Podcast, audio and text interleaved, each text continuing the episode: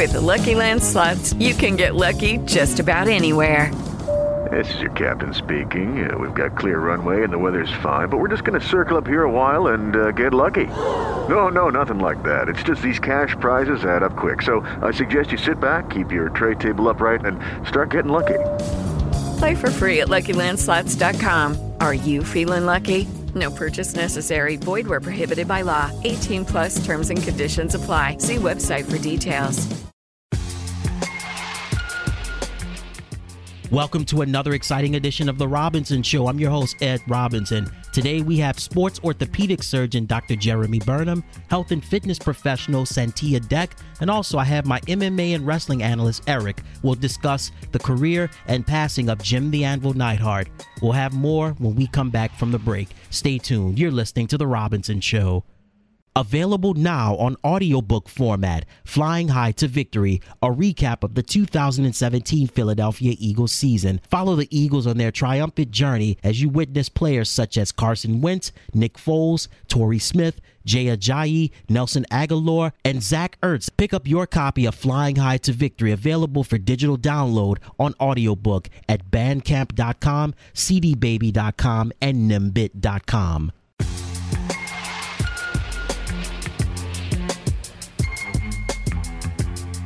Welcome to the Robinson Show, everybody. I'm your host, Ed Robinson. The sports field is very diverse. You have the athletic side of things, you have the broadcasting side of things, but you also have the doctoral side of things. The human body is a very complex thing and it, it works wonders. And you can also see how it all comes together, how it's shaped, and also when things from time to time you you hurt a bone or you hurt a joint. And we have a gentleman on here to talk about the field of sports medicine and what he does for a living. And it's certainly phenomenal. Ladies and gentlemen, we welcome sports orthopedic surgeon Dr. Jeremy Burnham to the Robinson Show. Dr. Burnham, welcome. Thanks for having me, Ed. I appreciate it. How did the journey begin for Dr. Burnham? Where did it all start for you? You know, I think it started for me the same same type of story or same type of place that it does for a lot of orthopedic surgeons. Uh, you know, in high school playing sports, I injured my knee and never really thought much about injury before then. But all of a sudden, when you can't do what you love to do, you start asking questions and you start trying to figure out how do I get back out there. And really was amazed at the amount of knowledge that the doctors that took care of me at the time, the amount of knowledge they had, how they were able to tell me to rehab. And throughout that process of rehabbing my knee, I realized that sports medicine is it's a team sport. There were a whole lot of people that were involved with me getting healthy and getting back on the field, and that's the first thing that really sparked my interest in sports medicine and made me realize it's such a collaborative effort and, and something that I wanted to do. Sports is such a diverse field, as I mentioned earlier, but sports medicine is in particular, we're seeing more and more people get into the field. What do you think it's the reason for that? Absolutely. I think that the the benefits of sports medicine are numerous. You could probably we could probably rattle off 50 or 60 right now without even thinking about it. And, and, and I realize that people now are noticing, okay, we want to get out there, we want to be healthy. In addition to that, there there's more access to sports, I think. So it doesn't matter how old you are or you know what your athletic level is. There's some type of sport that you can get into, and I just think that you see the participation in sports increasing across all age levels uh, and really all geographic regions throughout the U.S. and um, and that's one of the things that interests me about the field is that you know there you may have an elementary kid that's getting hurt and needs to get back on there, or you may have a, have a professional athlete, or you may have a weekend warrior that's been running marathons for the last 20 years. And so it's always a challenge. It's always variable. You don't see the same thing over and over very much. I'm looking here at your educational background. You earned a Bachelor of Science degree in biology from Louisiana State University, LSU, and then you earned your doctorate, uh, your Doctor of Medicine from the LSU Health Sciences Center in Shreveport and then you did you participated in a residency program in Lexington, Kentucky at the University of Kentucky Medical Center, and then you currently serve as the captain of the U.S. Army Reserve Medical Corps for the United States Army Reserve, and you did a fellowship at the University of Pittsburgh Medical Center. I want to talk a little bit about this fellowship you did at the University of Pittsburgh Medical Center. Being at the University of Pittsburgh for fellowship was really a phenomenal time for me, and, and that I got a lot of exposure to collegiate and professional athletes of multiple different sports when I was there. uh, and that was that was one of the things that's been really rewarding to me is to see how people do that on a high level and all that it goes into keeping somebody healthy and, and then getting them back after they've had an injury. You are the captain of the U.S. Army Reserve Medical Corps. Tell me how does this work because we know the military is it's it's a lot of discipline and it's a lot of time and energy that the soldiers put into it. If you can tell our audience out there if you can what are the procedures that goes into being a captain of a of a medical corps just to clarify, I'm my rank is captain in there, and I'm not I'm not captain of the whole thing, and that's just purely my rank in the Army Reserves. But the way that the way that I got started with that is is essentially out of my desire to serve and to give back to the country. And so, at some point during my training, I began to think back of uh, you know how fortunate and blessed I've been to have had exposure and some of the opportunities that that came my way. I have some family members that serve in the military and thought about the sacrifice and and and all of the guys are going out there and kind of they're kind of the reason that I've had these opportunities. So I made a personal decision that somehow I'm going to get involved and serve and give back. And I was getting to the point where I realized I have some pretty specialized training in sports medicine and in orthopedic surgery, and that maybe there's a way that that would be of use um, to the military. And when I really started researching, I found out that sure enough, you know, the the military needs orthopedic surgeons, and so I certainly, uh, you know, I grew up in, in Baton Rouge and in the South Louisiana area. Certainly wanted to come back and be around family and, and have a regular practice, but I wanted to figure out a way to get involved. And so the Army Reserves offered me the opportunity to do that. And uh, so, you know, it's something that it requires a commitment, a monthly commitment, being involved, going out there um, and be involved in drill and some other things that are out there, some administrative tasks, and then certainly when the time comes to be deployed and to actually go out there and take care of the soldiers that are that are out in the field that are kind of protecting the country. And and that's that's my goal and that's what drove me to do it and I felt that orthopedic surgery sports medicine is a good skill set. There are, if you think about the military, it's uh you know soldiers are athletes out there and they're putting a lot of wear and tear on their bodies and so I think that I have something to offer people like that. Excellent. I want to talk about the specific ligament tears in the knee. I was going through your biography and doing the research, and again, you spe- in sports medicine, you have a wide variety of surgeries that you perform from the ACL surgery, knee surgery, and hip arthroscopy. I want to talk, explain to our audience about the specifics of the ligament tears. You have uh, PCL, ACL, MCL, the LCL, and the MPFL. Explain to our audience uh, the specifics and, and what those the definitions of those ligament tears. Absolutely, and I, I can tell you've done your research because you nailed that. So, um, and that you know that list is pretty much sums up a lot of the ligaments in the knee, and that that's one of the things that's a real interest to me. And as I went through my training, you know, the reason that I went to Lexington, Kentucky, and the reason I went to Pittsburgh, Pennsylvania for the UPMC Sports Fellowship was because I was interested in the knee, and I found that some of the best knee people in the country and the world um, were at those two places, and and so that was my drive, and and I really am focused a lot on the knee, and as you mentioned, hip arthroscopy as well. The knee is probably the most common sports injury that requires surgery, and that's across all sports. It's not really limited to one sports, and so there's a lot of people that end up with knee injuries. And unfortunately, a lot of times these are ligament injuries, which means that they they usually require something to be done. Some ligaments can heal with bracing and rehab. Some have to be surgically reconstructed. Probably the ligament that most people are uh, most familiar with is the ACL. Uh, that's short for anterior cruciate ligament. That's a ligament in the middle of the knee that controls the rotation and translation of the knee.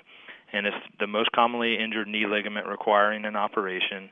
You see it really across all sports, and people associate it with football often, but it's actually probably more common uh, proportionally in soccer, even basketball, volleyball, different sports like that. But you see people even, you know, uh, uh, badminton or uh, ping pong uh, competitive ping pong, people tear their ACL. So it's a really important ligament. It controls the stability of the knee, the rotational stability of the knee, and so people have a hard time doing cutting or twisting tasks if they tear their ACL. And so that's something that I've really really put a big focus on. I've done a lot of research on the ACL, and that's one of the big focuses in my practice. The ACL is one of those ligaments that probably 30 years ago we really didn't know how to address it, and we didn't have very good return to sports rates. And what I love about the ACL is that uh, over the last several years, especially the last five years or so, there have been some really big advances in ACL surgery.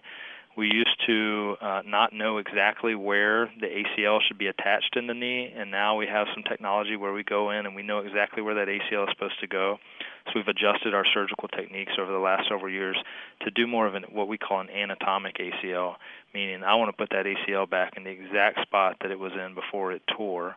We also individualize ACL surgery more now. So used to everybody got the same surgery. Now we individualize it according to the athlete and their own anatomy. And that's probably one of the things that I enjoy the most about the ACL is the challenge of of really matching the ACL surgery to the patient and to the sport that they're playing and all those types of things.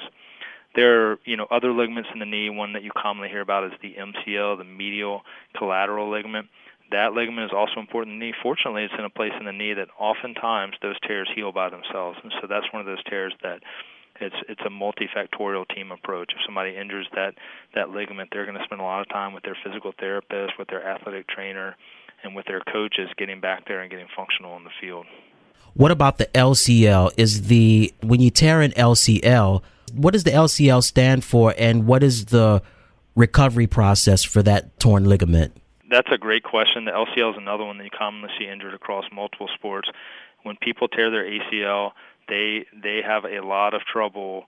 If they don't have an LCL, they have a lot of trouble getting around and, and having a stable knee and making quick cutting movements. The LCL stands for lateral collateral ligament. It's on the outside of the knee. The MCL is the medial collateral ligament on the inside of the knee. Unlike the MCL, which oftentimes can heal itself, the LCL often doesn't. And so the LCL we treat well oftentimes by reconstructing or re- recreating that ligament, and so it doesn't have much of a healing capacity. And so if you tear your LCL and you have an unstable knee, oftentimes we have to go in there and take another ligament and recreate the LCL. That's a several month process, just like ACL rehab is a several month process. LCL rehab it takes several months. And one of the things that we have learned both LCL and ACL surgery over the last you know f- five to ten years probably is that it takes a lot longer for these ligaments after ligament reconstruction to be ready to get out there and compete again. We used to say that people could go back and three months after they had an ACL surgery, and now we're realizing, and I don't know if most people out there realize it, that it takes a lot longer the average time uh, with somebody that's had an ACL reconstruction in the NFL, the average time before we allow them to go back and play football again is 11 months. So that's almost a year. And LCL rehab is pretty similar. Oftentimes you see an LCL tear in conjunction with an ACL tear. And so the rehab really kind of parallels each other.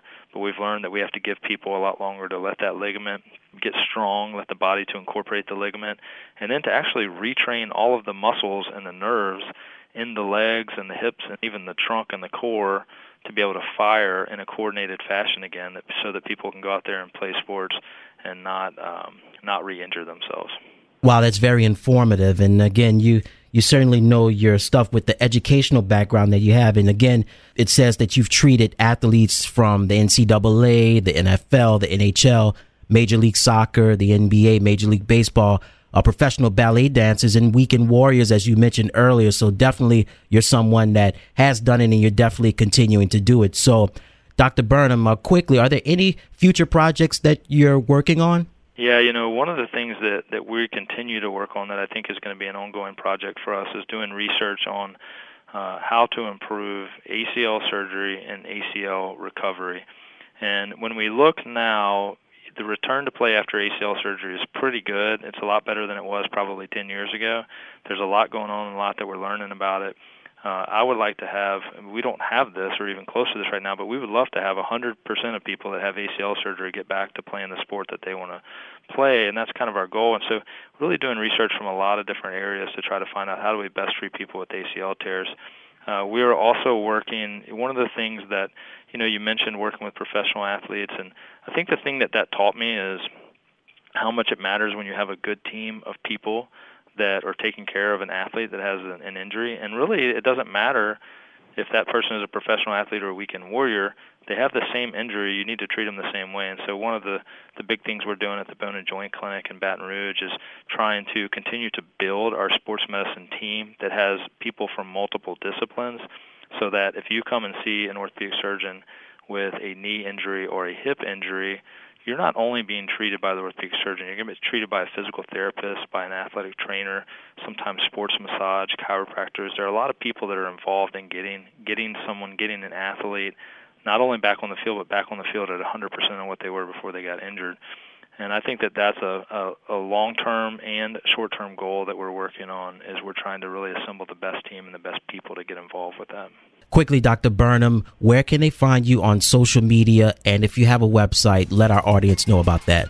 Absolutely. Uh, my my website is jeremyburnhammd.com, J E R E M Y B U R N H A M M D.com. Uh, Instagram is Jeremy Burnham MD, and if you uh, search my Facebook page, it's also Jeremy Burnham MD. Well, you heard it from him. He's a gentleman that knows his work, and he's very knowledgeable in his field and continuing to make strides in the advancement of sports medicine. We have that sports orthopedic surgeon, Dr. Jeremy Burnham. Dr. Burnham, thank you so much. And ever you want to come back on the Robinson Show, let us know. Thank you. It was an honor. We'll be back right after this.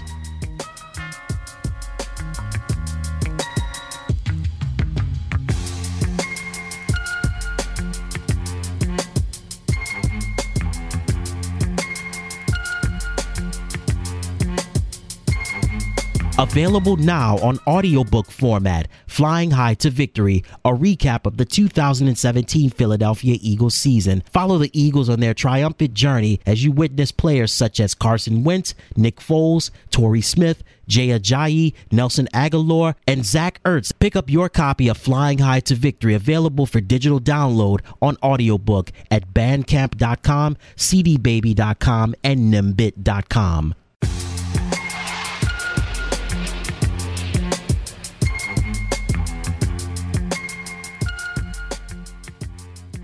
Welcome back to the Robinson Show, everybody. My next guest is a personal trainer that's not only made waves in her athletic career, but also in the field of health and fitness. And we're going to get more from her about her upbringing and also things that she's doing to keep herself in shape and its other side projects that she's working on. Welcome to the Robinson Show, everybody. Personal trainer Santia Deck. Santia, welcome. Thank you, thank you. Excited to be a part of this. Every story has a journey. Can you tell us where young Santia grew up and what was her upbringing like? Sure. Um, so I'm originally from Greenville, South Carolina. I grew, I pretty much grew up in Houston. Um, as soon as I was born in Greenville, I moved to Houston when I was about probably about six months. Um, and from there, um, I stayed in Texas till I was about 18, and then I came to Atlanta, uh, which is where I reside now.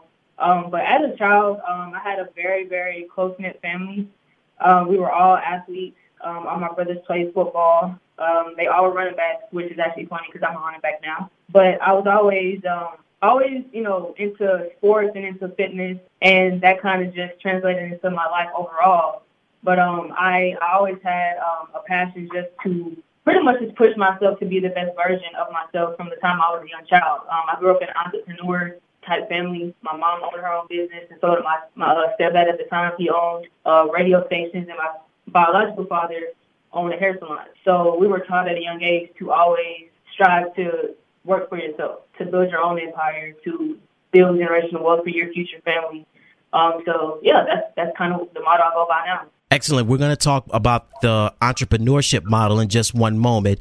You mentioned that you grew up in Houston, Texas. The state of Texas, as we know, is a very competitive state when it comes to football and sports, but particularly football. And you mentioned that you currently play running back in a league. We'll talk about that in one moment. But can you tell me, for those that have may not competed in an athletic competition in the state of Texas, what is it like? Um, well, Texas is definitely uh, the mecca for pretty much football and track. So if you're a track athlete or you're a football player, you're going to find the best competition there. And, you know, honestly, when it comes to re- getting recruited, you know, for colleges and things like that, they always start in Texas. Definitely, like I said, football track. And honestly, the heat. The heat is what makes us so great. I mean, we're out there in 100 plus weather.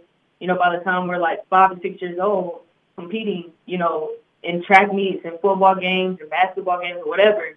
And um, you know that kind of honestly builds warriors. If you can compete in Texas, honestly, you can you can really compete anywhere. I mean, we just we're built for it. we're we're brave to be athletes. I want to piggyback off of what you said about the weather. Now, I'm from the South and you grew up in the South as well, so we know how to handle heat and humidity. Do you think weather makes a big difference in terms how athletes perform, as say uh, athletes that may come from northern states or maybe from the West Coast? Do you think that athletes from the South have an advantage in competing in, in any kind of weather? I definitely do. Um, the only downfall for us, honestly, is when we go somewhere where it's cold. Because um, I know for myself, like you know, when uh, when the winter hits and you know we were traveling for track meets and we had to go into like North Texas and stuff, it was horrible. You know, my body didn't really know how to handle you know that that cold weather.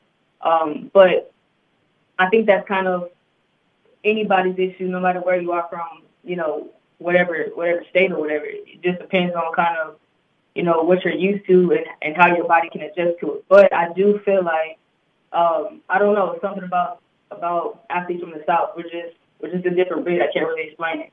Okay, now let's go into your introduction to sports and health and fitness. You mentioned that you ran track and field, but were you your introduction to sports was it through the school system or was it through the parks and recreation departments growing up? Um, my introduction to sports um, came from uh, really summer track um, because my first sport, actually, let me take that back. My first sport was actually tennis when I was four, and that was just like a, I guess it's like a little tennis league for little kids or whatever. Uh, but then when I turned uh, six, I got introduced to summer track, and then of course I started, you know, playing sports in school from there. But um, it was definitely, it was like a, yeah, it was. It came from kind of like a club, like a sports club that kind of, you know, started teaching me about how to actually interact with other people. But if if I'm being completely honest, like how it my like he actually becoming competitive where it came from was my brother. Um, I have a twin brother, so my older brother would always put me, you know, me, me and him against each other in different competitions, you know, whether it was running, us playing pickup football, or, you know, whatever. We were just always competing. So he kind of prepared me for sports in a way that not even the school system or uh, summer leagues or anything prepared me, you know, for whatever because he taught me how to actually have grit, you know, and how to persevere because, of course, me being a girl, it was kind of it was tough at times keeping up with my brothers. But he always said, you know, if you're gonna come out here and play with us, you're gonna play like us. And so honestly, that's, I think that's why I'm so different when it comes to, to football and everything else because I was out there doing speed and agility drills. I was out there getting hit, you know, and everything. So I just I was raised different, you know, when it came to to sports. So now let's talk about the industry that you're currently in, in the uh, health and fitness industry, where you work as a personal trainer. We know that black women in the fitness industry has grown for a long time now, and especially since the advent of social media. Social media has really blossomed in terms of introducing a lot of black women into the fitness industry of various body types and various workout methods. I want to know what do you bring to the table being in the fitness industry? Um, I think what makes definitely different um, is definitely the fact that I'm uh, like a current athlete. Um, I'm still, you know, competing and stuff. And then just the background that I have, um, being a, a collegiate athlete, um, and currently in the process of going pro, and um, you know, just being raised the way that I was, and being around different types of um, athletes and trainers and different things like that throughout my life. I think I just have a different type of approach to training, and um, I definitely specialize in the core. Um, running track all my life, I developed a very, very strong core. So I take a lot of the workouts that I did when I was, you know, running, you know, in college and just things that I've learned over the years from different coaches and trainers and just made it my own.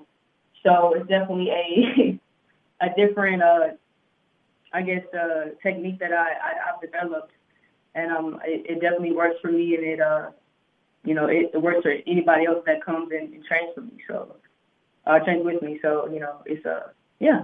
Okay, I wanted to ask you. You mentioned that you ran track in college. What school did you uh, run for?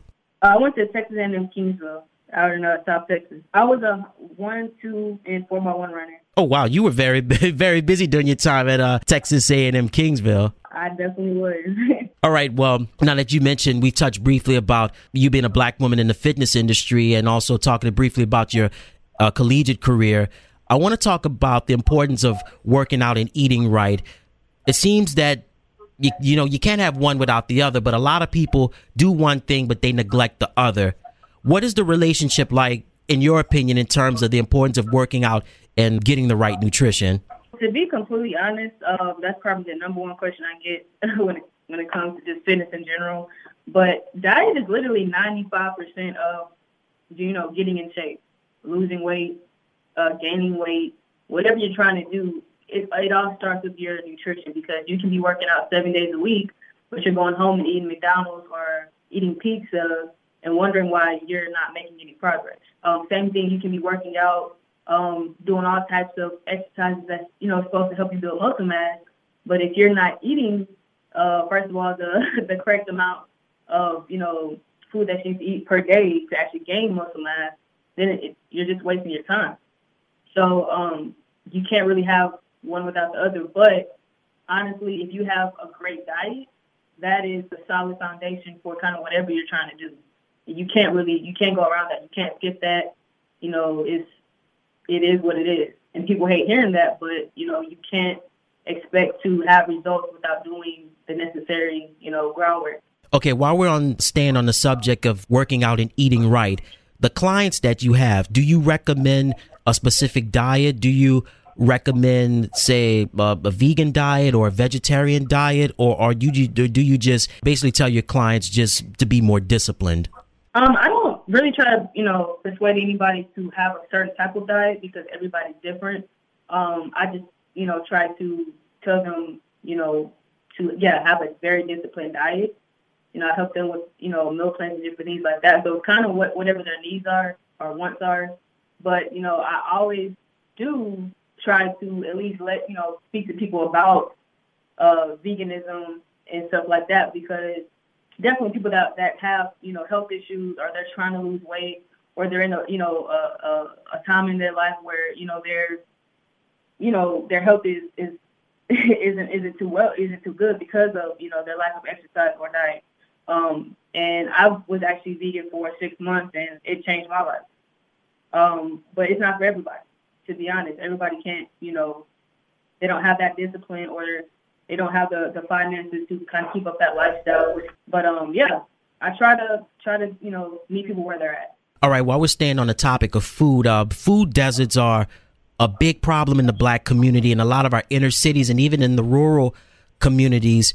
The lack of access to healthy food is ridiculous. Are you a part of uh, an organization or are you spreading awareness about eliminating food deserts? You know what? I, I I'm not a part of any organization, but I definitely try to uh, to speak to. Um, you know, I, I speak at schools, um, you know, and everything, and I try to, you know, raise awareness, you know, because I do know you're right. I mean, honestly, African Americans we're raised to uh, think that fried chicken and you know fried everything is is just that's just what we're supposed to eat, um, not knowing that that's what's actually killing us and causing us to have all these health issues. So when I go and speak to these kids or go and speak to these uh, these women or whatever, I try to you know break down the fact that you know you're having these issues because of you know the way you're eating, the way that you cook your food, the way that your grandma, your mom, you know whatever they they cook their food, and it's like you know this is you can actually change that by doing this, you know. And I try to make it you know as simple as possible. I, I don't try to say hey you need to just throw everything in your kitchen away, throw everything in your refrigerator away, because I know that's not possible. But I feel like baby steps eventually lead to the overall goal.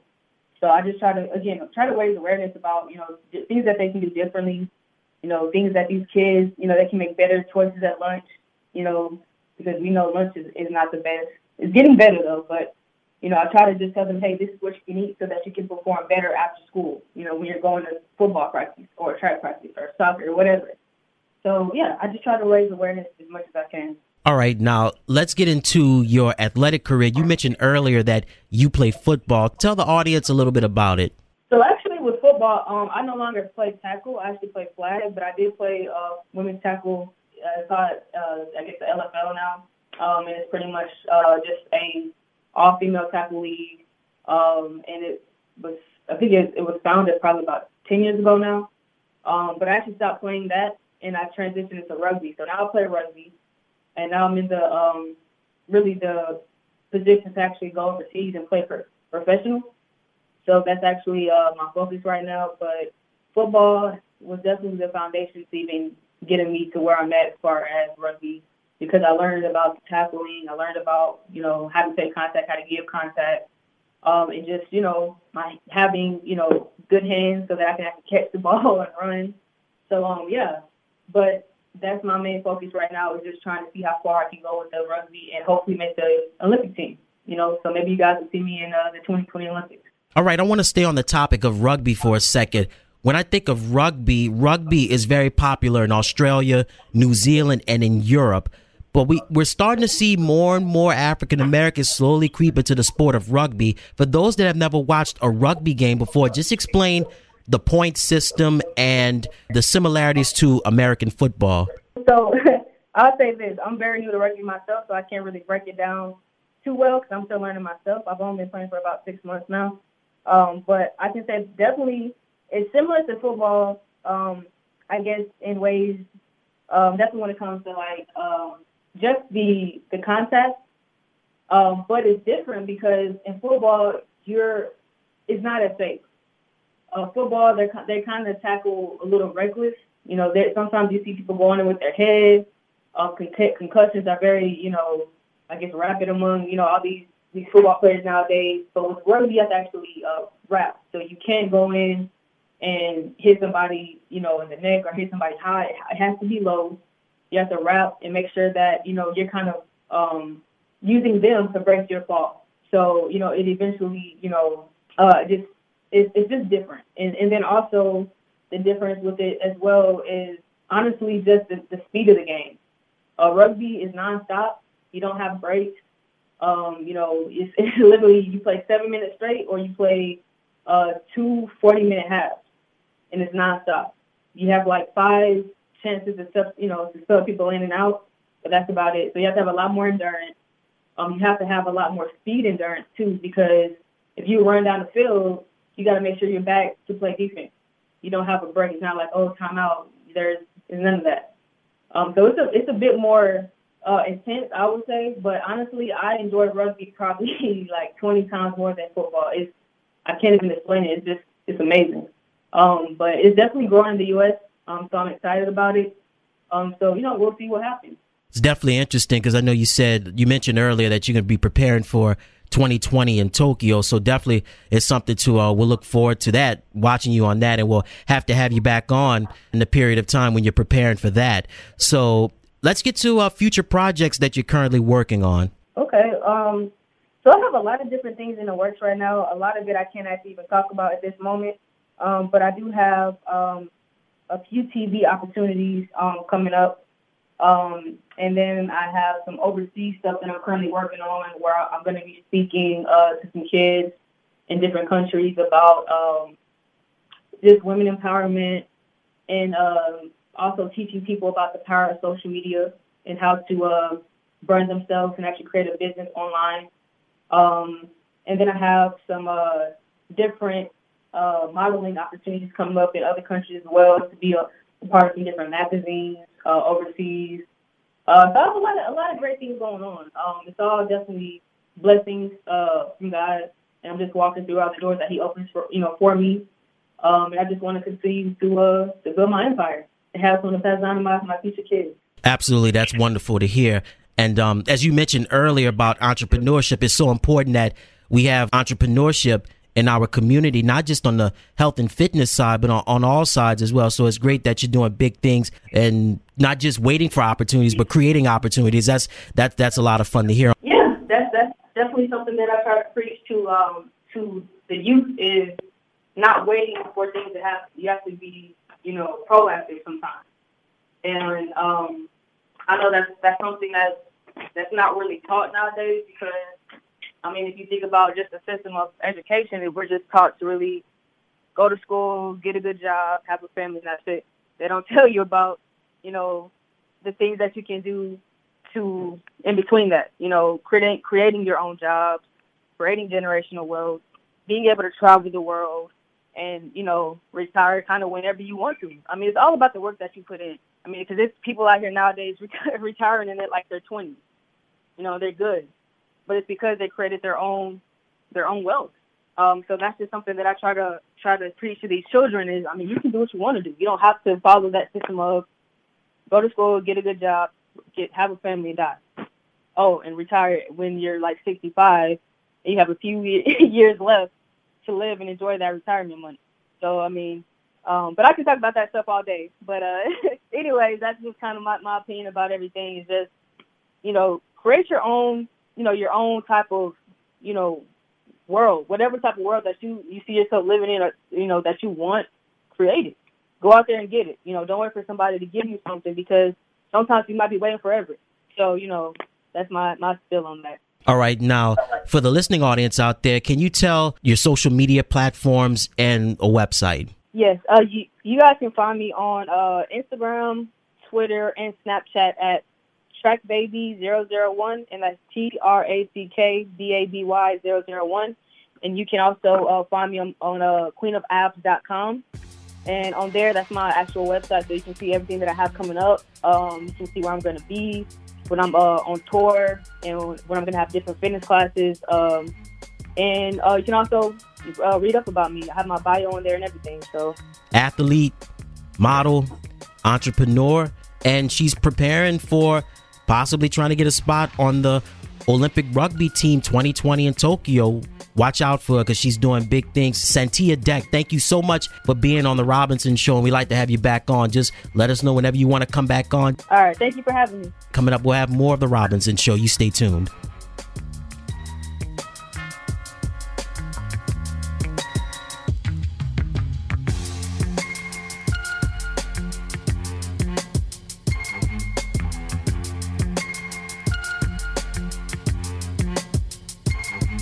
Available now on audiobook format, Flying High to Victory, a recap of the 2017 Philadelphia Eagles season. Follow the Eagles on their triumphant journey as you witness players such as Carson Wentz, Nick Foles, Torrey Smith, Jay Ajayi, Nelson Agholor, and Zach Ertz. Pick up your copy of Flying High to Victory, available for digital download on audiobook at bandcamp.com, cdbaby.com, and nimbit.com.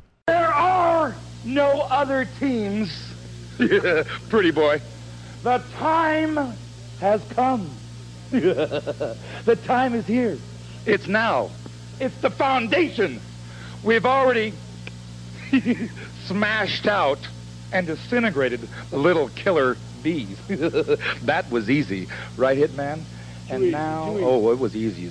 It was a piece of cake. and now, the little British pups. Uh, Bulldog. Pups! Pipsqueaks! Pups! Foreigners!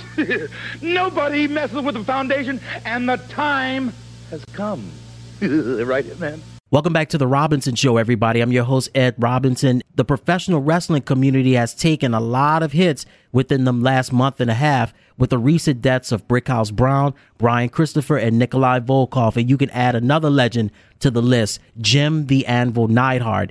Here with me to talk about the legacy of the Anvil as well as preview some of the matches for this coming Sunday SummerSlam is my MMA and wrestling analyst, Eric. Welcome back to the show. Uh, thanks for having me, Ed. Let's get right to the news about Jim the Anvil Neidhart, one of the members of the Hart Foundation, passing away at the young age of 63. Let's start off with we know him as a former two time WWE Tag Team Champion with Bret the Hitman Hart with the Hart Foundation. And then also he had a successful career post Hart Foundation, reunite with Owen Hart, and also the second Hart Foundation with Owen Hart, Bret, British Bulldog. Also, Brian Pillman was with them for a period of time. Tell me, what are your thoughts about Jim the Anvil Neidhart and what his contribution was to wrestling? Uh, Jim the Anvil Neidhart, you know, the combination of him and Bret Hart, it was an odd combination because, you know, Bret Hart was more of a technical wrestler, not a great submission wrestling. But you know, his background was he was trained by Stu Hart as well. So I'm pretty sure him and Bret ran into each other a few times, being trained by you know Bret Hart's father. But I just thought he, you know, his wrestling style was was I liked his wrestling style. He he was he was like an animal, more like you know George the Animal Steele. Like he would just powerhouse you, slam you, and he would hit you hard. And uh he was uh growing up You know, I watched him and Bret Hart. You know, I mean when they won the tag titles for the first time. Again, I think they beat the British Bulldog and a Dynamite Kid, I believe it was, who they beat for the first time. I think on Superstar Wrestling or Superstars. I was, you know, I was a kid, but I liked them as a tag team. And um, Jimmy Hart as a manager just it filled it out. Bret Hart, Jimmy Anvil Neidhart, and Jimmy Hart. It was, it was a, I think, a real good tag team that I didn't. If Bret didn't go on to be a singles wrestler, I think the Hart Foundation would have captured more titles than they did. He was an acclaimed track and field athlete in a high school in California.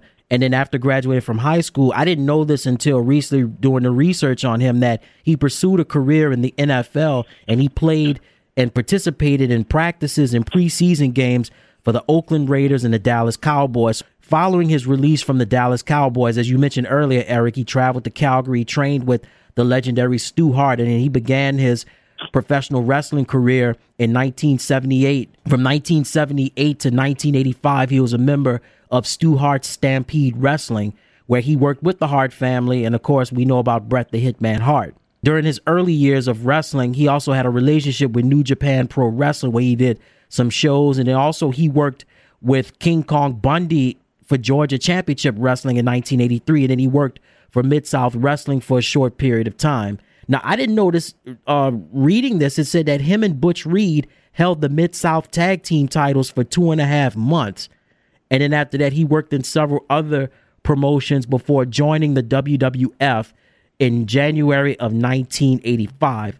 So you could say that Jim the Anvil Neidhart, when he arrived in the WWF in 1985, him alongside Bret Hart, they got there at the right place at the right time because that's when the rock and wrestling connection was taken off the first WrestleMania. He got there at the right place at the right time. Yeah, I agree. That's I think that's when Stu Hart sold Stampede Wrestling to Vince McMahon, and I believe the package was Bret Hart and Jimmy Anvil Neidhart coming to the WWF at the time. But I think when he first came to the WWF, I believe he was managed by uh, Mr. Fuji. Then he went on to be managed by Jimmy Hart. But you know, growing up, you know, he was a uh, he was a he was an entertaining wrestler. Just his interviews were good. You know, tugging at his beard and his mannerisms. I mean, I enjoyed watching him as a kid, and I thought when him and Bret Hart went their separate ways, I thought he he would maybe make a little noise as a singles wrestler, but I'm not sure. I don't think he was too healthy at the time. I think he may have been nursing injuries, and that's why Bret Hart went on singles competition. But uh I always wondered why he never really got a shot at, you know, superstardom as a singles wrestler. And I thought he would have been a pretty good one.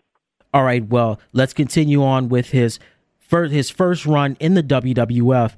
Him and Bret Hart were managed by the Mouth of the South, Jimmy Hart, and the Hart Foundation. They made their pay per view debut the following year in 1986 at WrestleMania 2. And I know you remember the 20 man battle royal that featured professional wrestlers as well as NFL players. That was the one that Andre the Giant had won.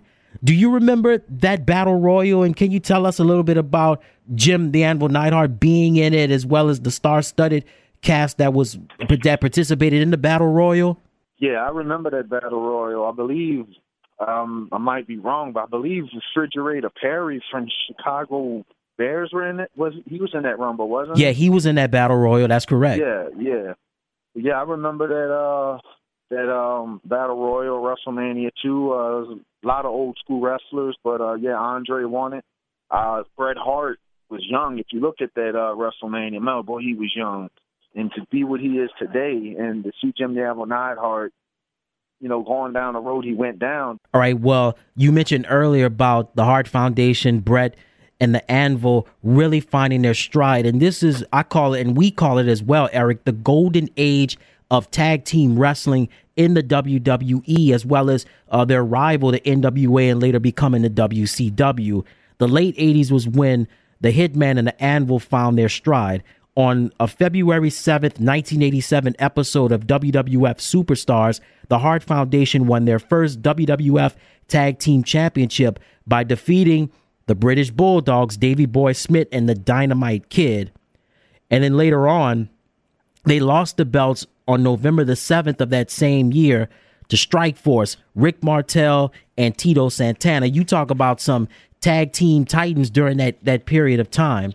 Now, the Hart Foundation, they wrestled in another battle royal at WrestleMania 4. They didn't win that one, but then 19, 1988, at the 80, 1988 SummerSlam, they lost to Demolition, Axe and Smash. I know it's a tag team that you really, really, really talk about. It's a team that we followed and still talk about for many years.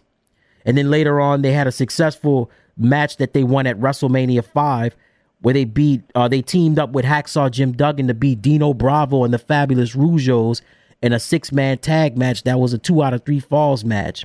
Then after during that period of time, that's when both the Hitman and the Anvil they wrestled in singles matches, and then around 1990 they began another feud once again with Demolition at SummerSlam 90 on August the 27th, 1990. The Hart Foundation would win the title for the second time in a two out of three falls match against Demolition.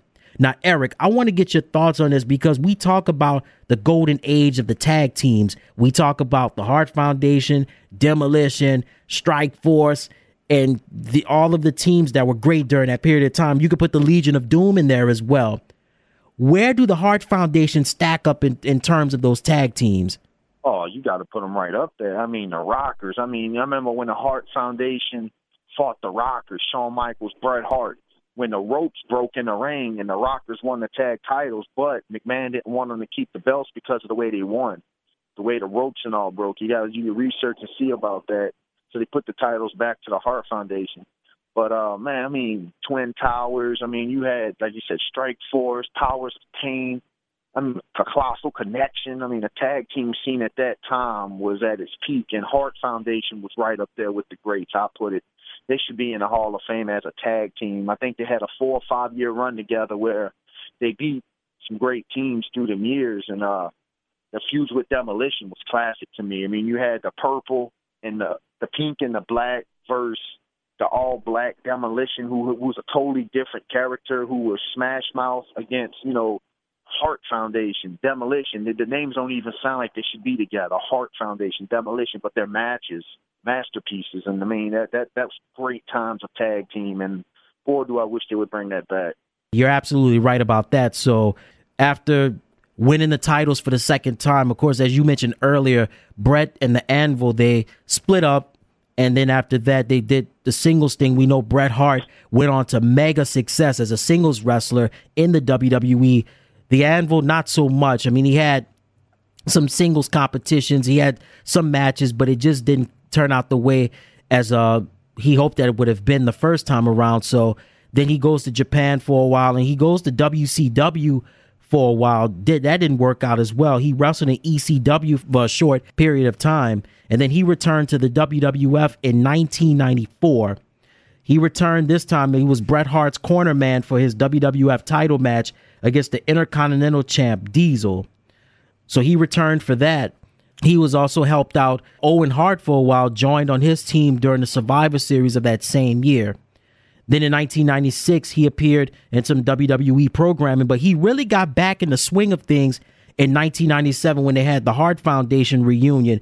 This time it was not only Bret the Hitman Hart and also Jim the Anvil Neidhart, but you also had the British Bulldog and Brian Pillman involved in this. Now, when you saw this new Hart Foundation being reformed, what were your thoughts on that? I liked it. You know, um, a, a new stable came along, but an old stable. You know, um, you had Owen Hart, you had the Bulldog, you had Jimmy Anvil Neidhart, Brian Pillman, Bret Hart. It, it was, it was at that time. I liked it.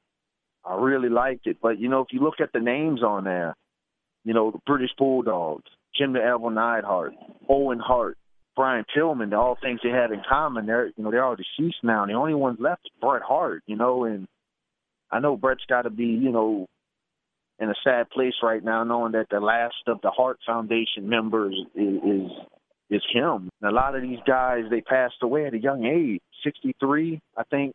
Neidhart passed away. Pillman was real young. Owen, a tragic death he had. You know, Bulldog, he wasn't that old neither. So it's uh slows the show, man. You just gotta take care of yourself. I like that Hart Foundation when they brought him back. You know, Bret Hart and you know the feud with DX and Shawn Michaels. I mean, it, was awesome. You know, I'm really glad they did do that, though. That was awesome to see. that was some of the beginning stages of the Attitude Era because you we talked about the Hart Foundation reunion, then with Shawn Michaels, Triple H, and Chyna and D-Generation X. That was really the start of the Attitude Era right there. It was it was it wasn't Attitude, but it was right at the beginning of that period because Stone Cold Steve Austin was coming into his own as well. So certainly it was a lot a lot to look forward to during that period of time. I enjoyed it. But there's a quick story I wanted to tell. I don't want to jump the gun. And Bret Hart, when he was inducted to the Hall of Fame, he's told a story about Jim Anvil Neidhart that tells you who he was. Jim Anvil Neidhart, Bret Hart, Hulk Hogan, Sergeant Slaughter, and it was the Road Warriors hanging out in the casino, drinking, having fun. It was all feeling tipsy. Then Vince McMahon walked in, and he was already a little tipsy from where he came from.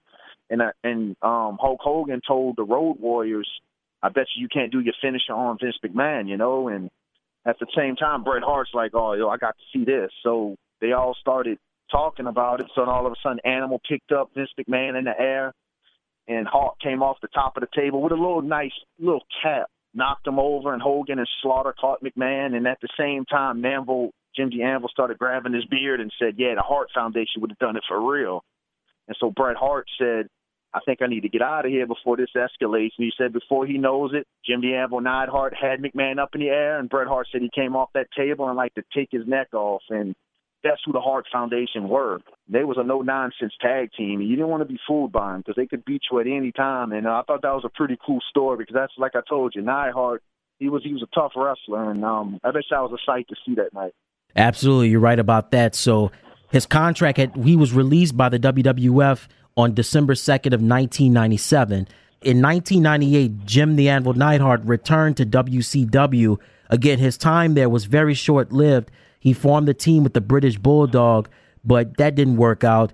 And um, he was only there for maybe several months, and then he was released right after a match on September the 22nd on an episode of WCW Saturday Night, where he and the British Bulldog lost to Stevie Ray and Vincent. Now, he returned to WWE in 2007 he was a part of the 15th anniversary of Raw on December the 10th, 2007. He participated in the 15th anniversary battle royal. He made it to the final five, but he was eliminated by his here's a blast from the past, Skinner. yeah, he got eliminated. He got eliminated by old Skinner. That's right, man. Tobacco chewing and everything. So he got eliminated by Skinner. We still saw him on a lot of WWE programming. He made brief appearances on the reality show Total Divas, which his daughter Natalie is on. Tell me, we know that Hart Wrestling family, it's uh, like a third or fourth generation wrestling family, but Jim Neidhart is someone that's like a an extended family member, and now his daughter Natalya has followed in his footsteps.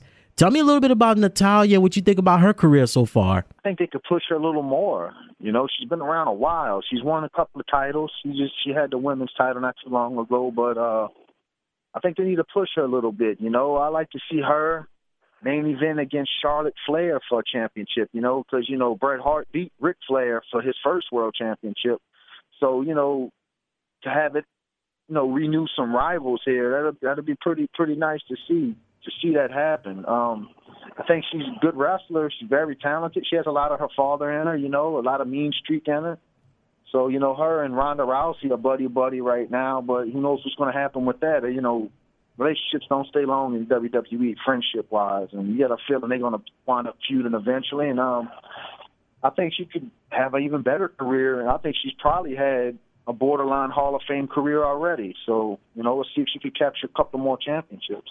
Yeah, let's hope so as well. So, um, unfortunately, um, the news came down that he had passed away as a result of falling. They said, according to the Pasco County Sheriff's Office, he fell at home and hit his head. And I didn't know this, and maybe you can elaborate more on this.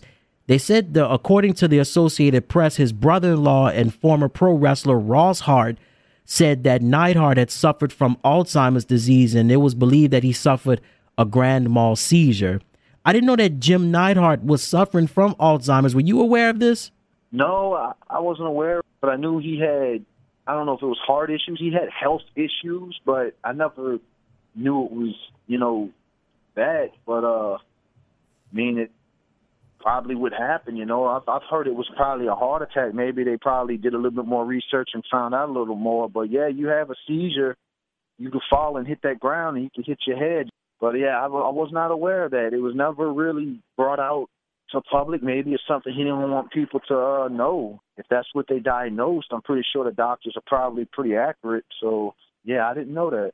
Yeah. So again, the tragic loss of Jim the Anvil Neidhart at the young age of 63 a former two time WWF Tag Team Champion with Bret the Hitman Hart. They were known as the Hart Foundation.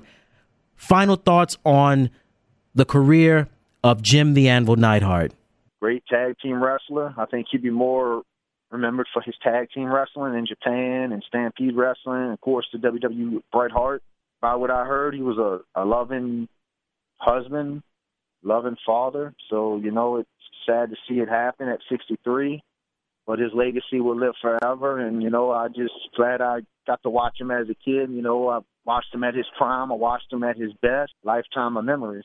And speaking of a lifetime of memories, some more memories are expected to be created this Sunday at the 2018 SummerSlam. So let's get right to it. We have the singles match for the Universal title between Brock Lesnar and Roman Reigns. Brock is defending his title.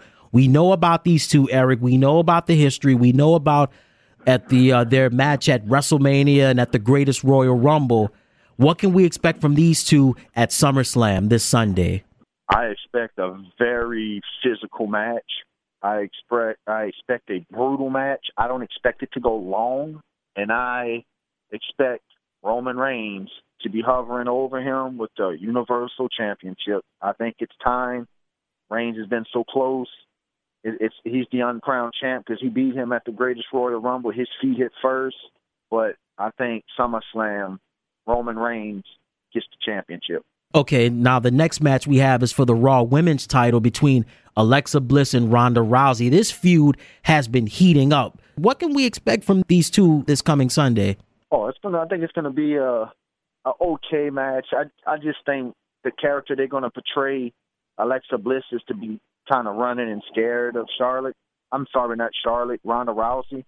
But uh I just I don't think Ronda's going to win the belt. I think Natty is going to interfere in the matchup and cause her the match. I think a turn's going to happen. I believe that's what's going to happen.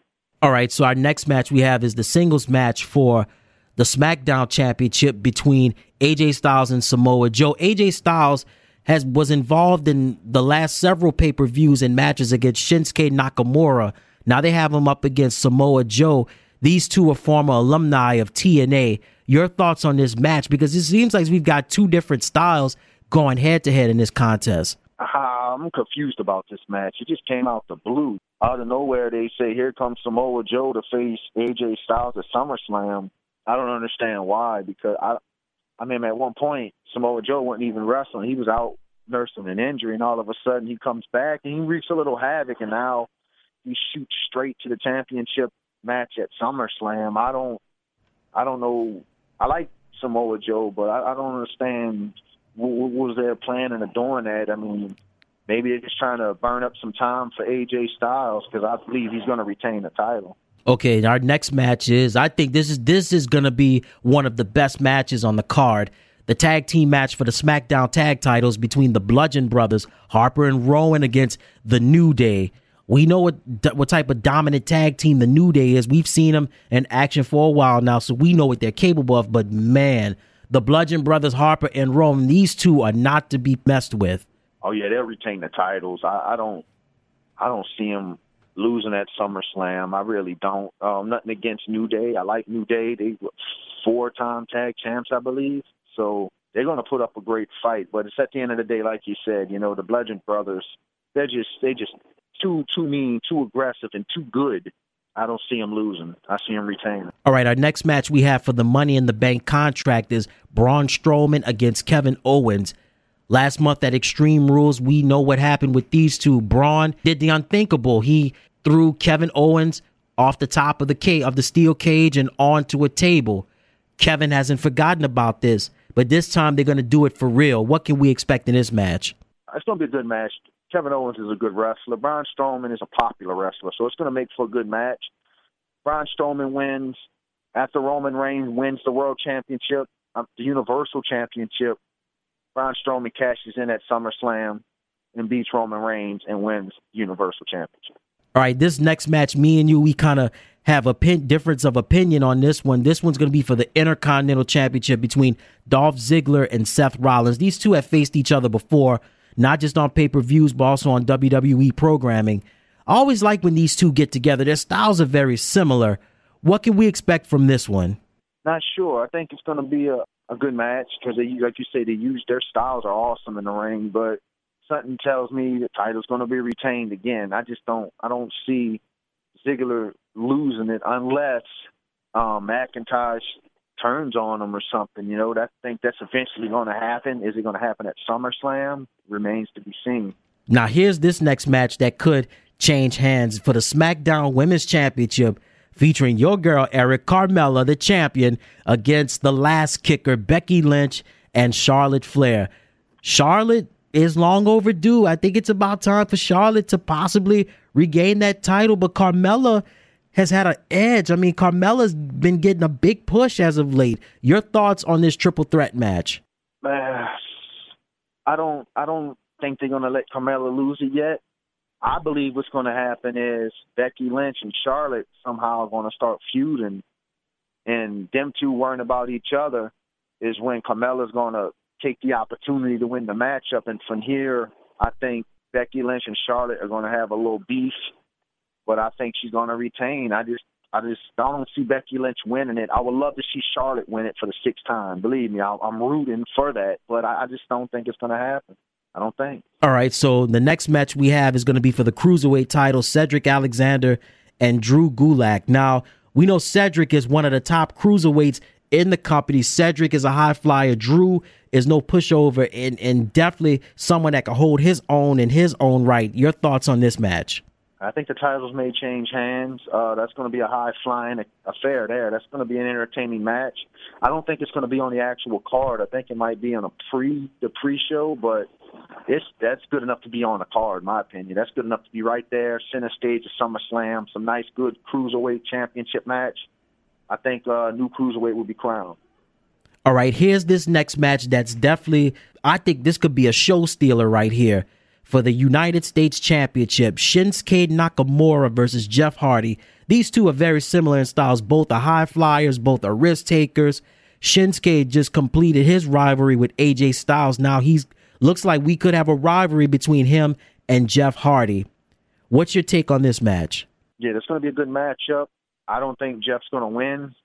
I think Shinsuke Nakamura is going to retain the title. But uh, I think it's going to be an interesting match. It's going to be a, a match where you're going to want to see more. And I think WWE may give you a little bit more of that match. I think it's going to go on from here, possibly close into the Survivor Series with these two because, like you said, both high flyers, similar type wrestlers. I think it's going to make for some good matches. All right, the next match we have on the card is a, a rematch from Extreme Rules. Finn Balor versus Baron Corbin. Again, Finn Balor, one of the top stars in the company, going up against Baron Corbin. Baron's uh, character have him in a quote unquote managerial role on Raw. Tell me your thoughts on this match, and do you think we could see see this thing going into uh, later in the year?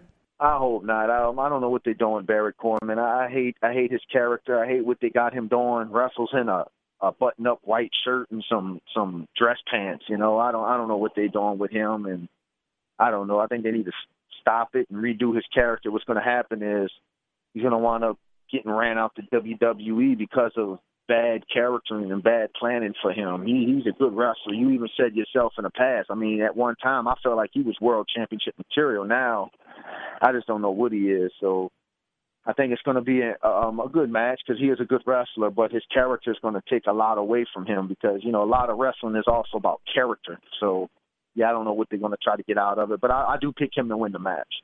All right, now this next match, I think this is going to be one of the best ones on the card.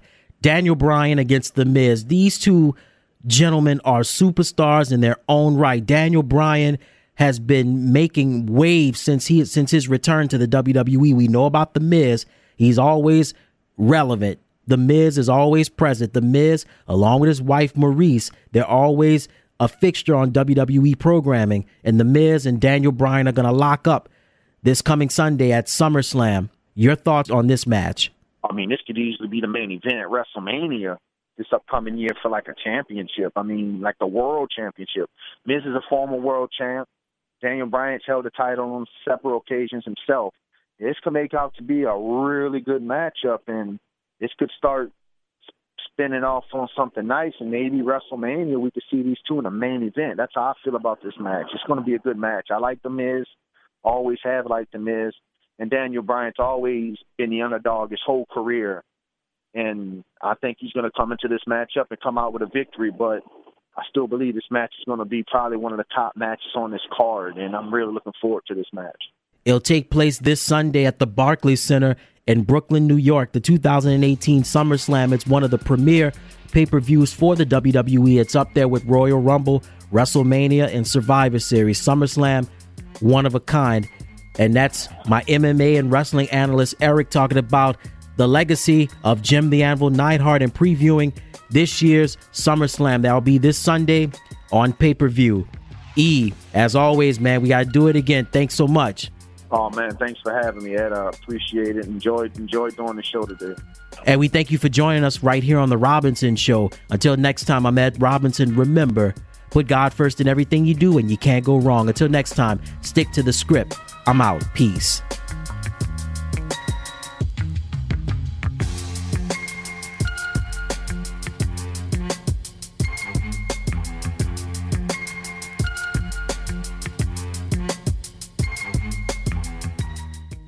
Available now on audiobook format, Flying High to Victory, a recap of the 2017 Philadelphia Eagles season. Follow the Eagles on their triumphant journey as you witness players such as Carson Wentz, Nick Foles, Torrey Smith, Jay Ajayi, Nelson Agholor, and Zach Ertz. Pick up your copy of Flying High to Victory, available for digital download on audiobook at bandcamp.com, cdbaby.com, and nimbit.com.